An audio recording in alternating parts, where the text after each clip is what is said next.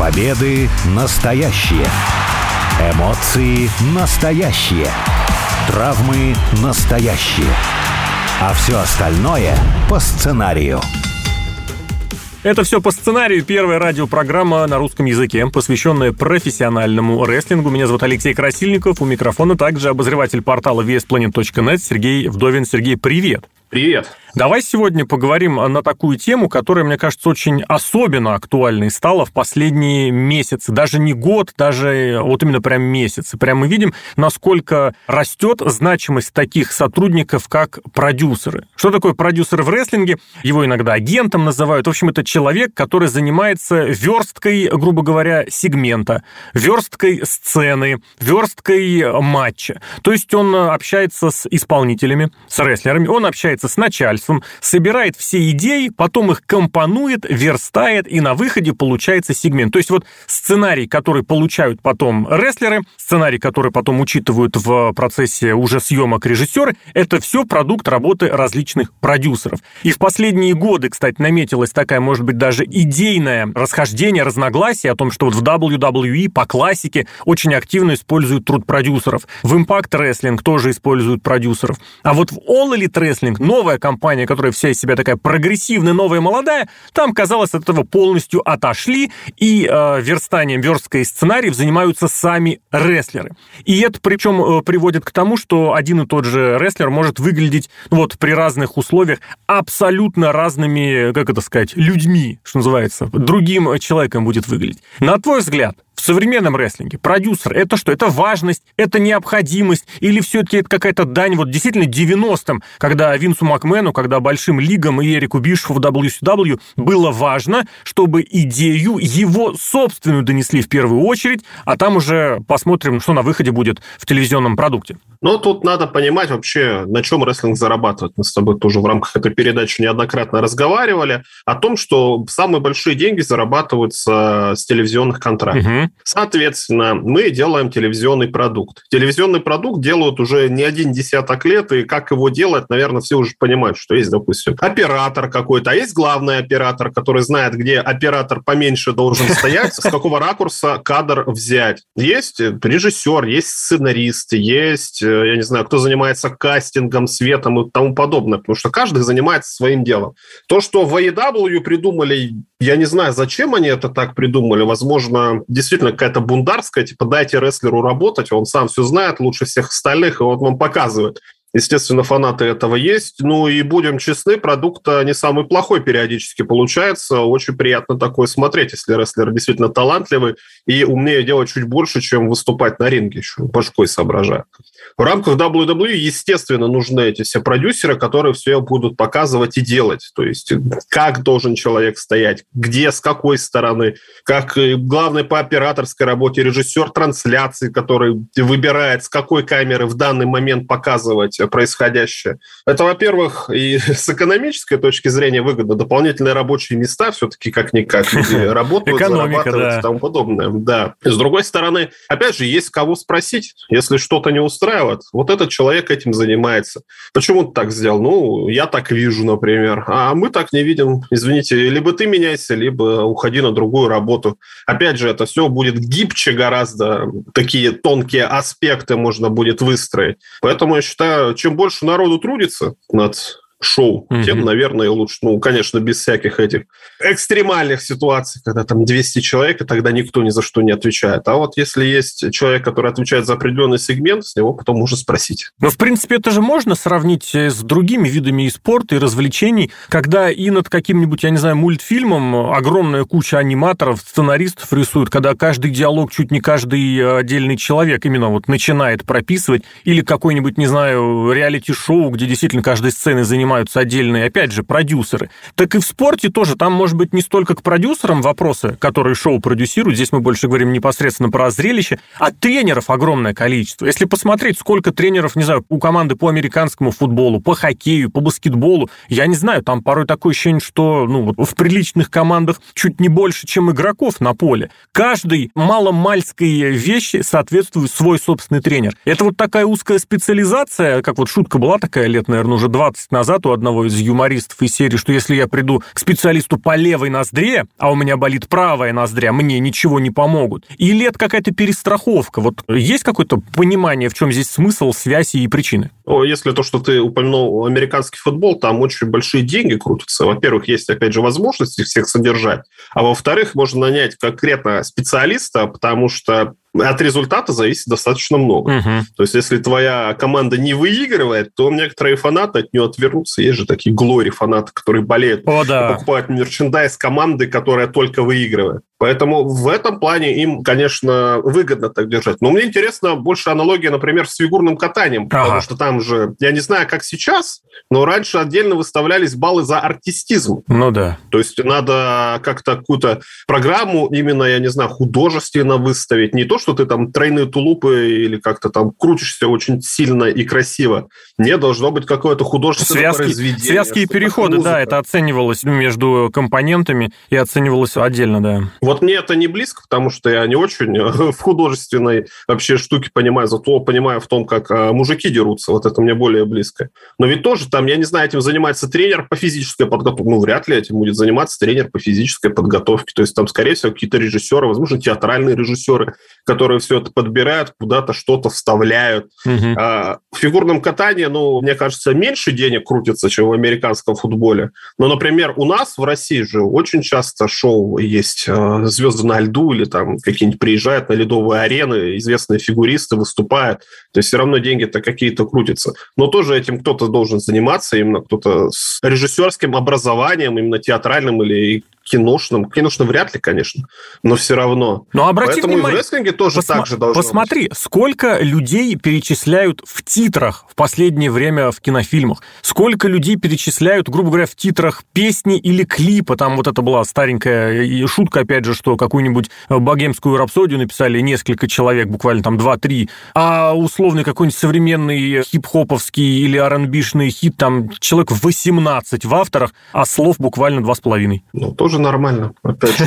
Потому что главное – это продукт. Главное, что все эти люди, 18 человек, заработали. Я сомневаюсь, что какие-то R&B-хиты выпускают для души. Вот я к музыке тоже так опосредованно отношусь, но так или иначе, то есть задача заработать деньги. Но mm-hmm. вот этот человек знает, какую ноту куда поставить, этот человек знает, какие слова куда тоже вставить, чтобы слушатель подпевал. Естественно, это, все, это все ради заработка денег. И если они все, эти 18 человек, денег заработали, и все довольны, да ради бога. Главное, чтобы еще и слушатель был доволен. А раз он деньги платит, то, скорее всего, доволен. Тогда давай сейчас поговорим, а знаешь о чем? О том, что непосредственно продюсирование дает самому рестлингу. Потому что, да, мы понимаем, что там, где большие деньги крутятся, там можно и потратиться на дополнительного специалиста. Или, в свою очередь, если есть заинтересованность заработать повыше, побольше денег э, собрать, то и как-то можно вложиться изначально побольше. Но вот непосредственно для рестлинга. Насколько это нужно, насколько это уместно, потому что это действительно две очень большие такие школы, что ли, сейчас пошли. Две идеологии идеологии, я бы сказал. Причем идеология такая вот, которая очень громко поддерживается, поддерживается теми фанатами, которые не стесняются высказывать свое мнение много и активно. А там как раз за то, что дайте рестлерам креативную свободу. Дайте, они сами все будут делать. Вместе с тем есть э, и противоположный пример, когда, ну вот, и как можно больше заскриптованная, как можно больше детализированная программа, она как раз и позволяет рестлеру-то раскрыться больше. Вот парадокс некий. Не находишь такое? Мне кажется, нет. Говорят же, что самая лучшая импровизация – это отрепетированная да. импровизация. То есть ты все равно что-то должен, у тебя какой-то костяк быть. Но если смотришь какой-то сегмент, вот, кстати, в Elite Wrestling вот именно сегменты какие-то такие – но они более естественно смотрят. Если, например, посмотреть НФР, конечно, хорошо, ребята стараются, но такое чувство, что они действительно по бумажке как-то читают текст, запоминают. Ну, человек так не общается в жизни. Угу. Ты запомни несколько тезисов, я не знаю, в голове как-то, чтобы... Может, конечно, не у всех это щелкает, какая-то актерская или еще что-то, во что-то поверить но просто ты по этим тезисам как-то от себя говори, как бы ты сам сказал, или как бы другой человек на тебя отреагировал, чтобы это выглядело естественно. В WWE тоже это не у всех получается. Очень много примеров. Я в основном сейчас NXT смотрю, ну что интересно, на молодых звезд посмотреть. Да, чье становление вот прям у всех сейчас. это получается. Да, да, да. Но все равно получается. Причем там же есть и сегменты очень кинематографические. Например, сюжет недавно был у, грубо говоря, итальянской мафии и мексиканской мафии. Ну, да. И там вот эти сегменты, которые предвосхищали матч, они были сняты, ну, чисто кинематографически, то есть там операторская работа. Там ребята смотрелись очень хорошо. Подходит ли это для рестлинга? Но тут уже надо смотреть, на Но самом погоди, деле. Погоди, вот ты сейчас, ты сейчас снова немножечко в сторону ушел вот этой кинематографичностью. Я имею в виду в первую очередь рестлинг. Вот сам рестлинг, сам матч. Потому что сегменты, да, там прекрасно все уже понимают, что даже чтобы снять обычную какую-нибудь, не знаю, 30-секундную зарисовку, уже там нужно и позвать и человека на свет, на звук, и человека нужно накрасить. Но мы говорим непосредственно про искусство поведения на ринге. Вот именно этот момент. То есть э, в инди-рестлинге, где собрались... Очень, кстати, кстати, прекрасно это показано в фильме «Рестлер», если кто-то не смотрел, с Микки Рурком. Шикарнейший момент, когда, ну, мне кажется, самый красочный момент, это когда персонажа Микки Рурка, э, знаменитый некромясник, э, вот поучает, что и как делать. Некромясник, как следствие можно предположить из его имени, он такой последователь ультражесткого направления, чтобы кровь, степлер, э, колючая проволока и такие вещи. И вот они, стоят вдвоем, быстренько между собой пообщались, и все, и пошли вперед. И видно, как в раздевалке тоже рестлеры кучкуются там. Это действительно так происходило и происходит на уровне инди. Все разбрелись друг с дружком, э, кому нужно с кем проработать матч. Э, продумали, проговорили, кому нужно отрепетировали. Кстати, репетиции иногда попадают в кадр в том же All Elite Wrestling, это забавно достаточно смотрелось. И все, и пошли. Но если мы говорим про крупный уровень, про вот уровень больших лиг, там все-таки какой-то другой должен быть подход. Может ли он быть? Или все-таки нет? Или все это тоже немножечко эволюция независимого рестлинга, а дальше разберемся? В WWE, например, они же выступают э, регулярно, то есть им действительно действительно нужен какой-то специалист, который придумает матч, который они могут показывать три или четыре раза в неделю О, на домашнем да. шоу куда-то выездные, и как-то себя не повредить, и физическую форму как-то себе держать. То есть это отдельное искусство. Возможно, некоторые рестлеры это понимают и сами потом переходят на работу этими самыми продюсерами или тренерами, как их назвать, не знаю. Но в данном случае чисто, чтобы беречь самих рестлеров, но это как-то надо продумать. Большие шоу у нас есть, которые сейчас называются премиум лайф event. Там действительно, когда ты называешь что-то премиум и лайф, ну, ты будь добр, соответствуй, покажи что-нибудь премиальное. Действительно, там рестлеры, когда придумывают что-то, ну, приходит человек со стороны, говорит, а может мы вот так сделаем? Ну, да, наверное, так даже лучше будет. Или наоборот говорит, что вот, вот вы придумали какую-то штуку, нет, она не годится. Почему? Ну, потому. То есть вот эта заскриптованность для больших матчей, ну, она должна быть, мне кажется, особенно если исполнители молодые, им не по 40 лет, которые занимались до этого рестлингом 20 лет, и они понимают, как что делать, и друг друга в первую очередь понимают с полуслова. Тут тоже между самими рестлерами должна химия возникнуть. Но человек, который что-то объяснит, что-то придумает, э, куда-то что-то покажет и что-то сделает, я думаю, что вряд ли люди прописывают там каждый удар или кто куда как побежит, а вот какие-то основные споты прописывают и как оно будет расположено в матче. Ну, тогда и мы увидим премиальный какой-то продукт, качественный и хороший, как мы, например, видим в WWE, в WWE. Именно шоу Premium Live не подкопаться. Очень все хорошо сделано. А вот, кстати, парадокс в обратном направлении, потому что таки как раз в All Elite Wrestling несколько раз было видно за последние месяцы, может быть, за год, когда видно, что рестлеры сбиваются со сценария, забывают последовательность приемов, очень серьезное замешательство, может пауза даже подвиснуть. Вот в WWE с этим даже на уровне NXT новички, молодые, начинающие, как-то с этим справляться обученные побыстрее. То есть они тоже замнутся, но там видно, что они сразу среагировали, что у них какая-то, ну, не то чтобы заготовка есть, но они понимают, что вот эта пауза виснуть не должна. Об этом, кстати, поиронизировали в сериале «Молодой рок» там, или «Молодая скала», как сейчас на русский-то переводит, я даже не знаю, когда обыграли его самое первое промо, и вот очень забавно посмотреть, как он его прочитал на самом деле. Он там запнулся, но в реальности этого незаметно. В сериале это обыграли так, что он запнулся чуть сильнее, и потом показали, что вот он действительно сделал паузу и потерялся немножечко. И потом рассказывал о том уже настоящий рок, скала Дуэйн Джонсон, о том, как сильно он над всем этим работал, чтобы в будущем от этого избавиться. Whoa!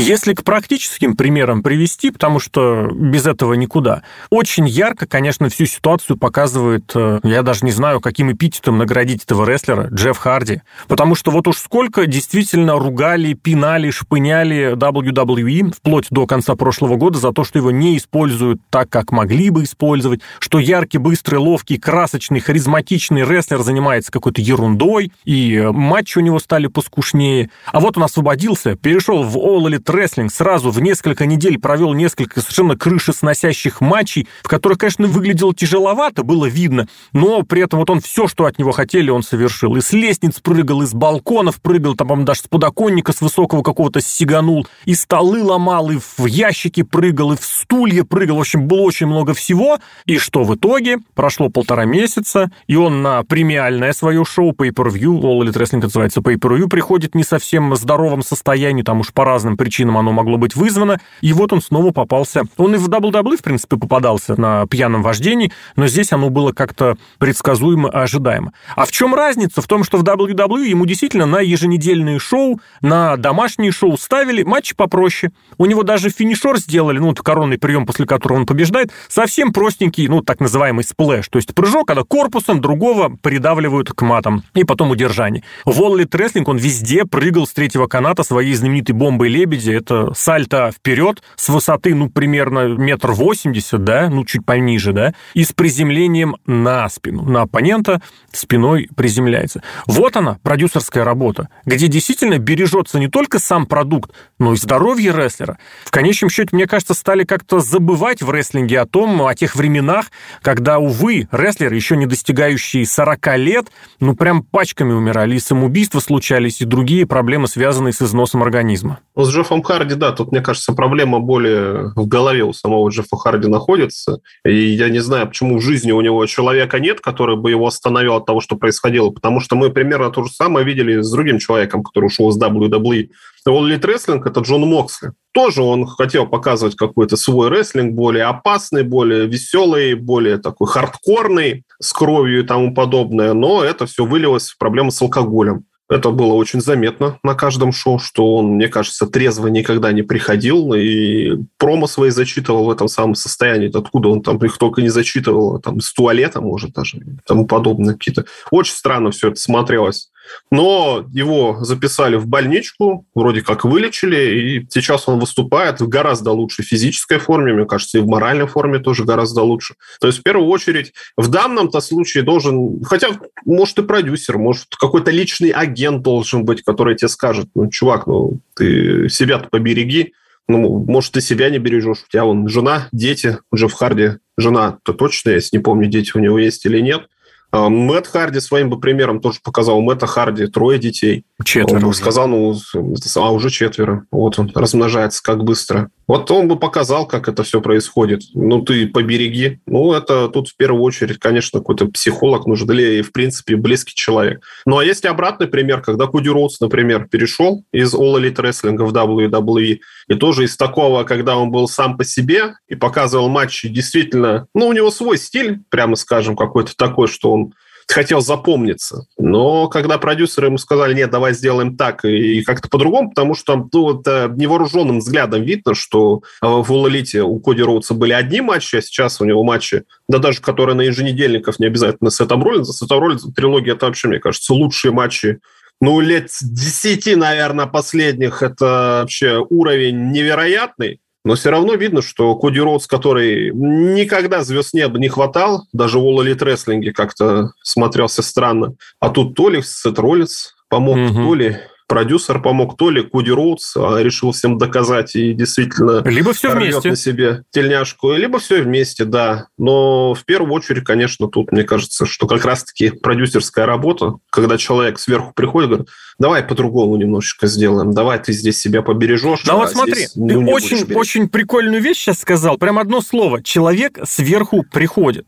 Если посмотреть на тех, кто занимаются продюсированием в WWE, ну, это в недавнем прошлом рестлеры с разной степенью таланта, с разной степенью династийности, мы об этом беседовали недели ранее. Но вот смотри, приходит, допустим, рестлер делать матч. Он звезда, он борется за интерконтинентальное, ну, допустим, чемпионство. А продюсировать матч приходит условный, ну, ну, я не знаю, я назову пару имен, Джейми Нобл, например, который на ринге никогда особо ничего не хватал, высоких позиций не занимал, хотя в Рингу Вонор чемпионство, допустим, выигрывал. Или приходит э, Кенни Дайкстра, тоже такой, в прошлом рестлер. Ну ты кто такой? Тебя увольняли из WWE два-три раза, ты нигде не пристроился. Ты в 30 лет попытался в университете в футбол начать играть. И там, кстати, тоже у тебя не особо получилось. Или приходит Джейсон Джордан. Ты кто? Ты борец? Ну какой ты там борец? Ты там 15 место на своем уровне. В рестлинге, ну что ты добился в рестлинге? Ты вон травмировался и ушел. Вот здесь ведь не сравнить с тренерской работой в спорте, потому что тренерству можно научить.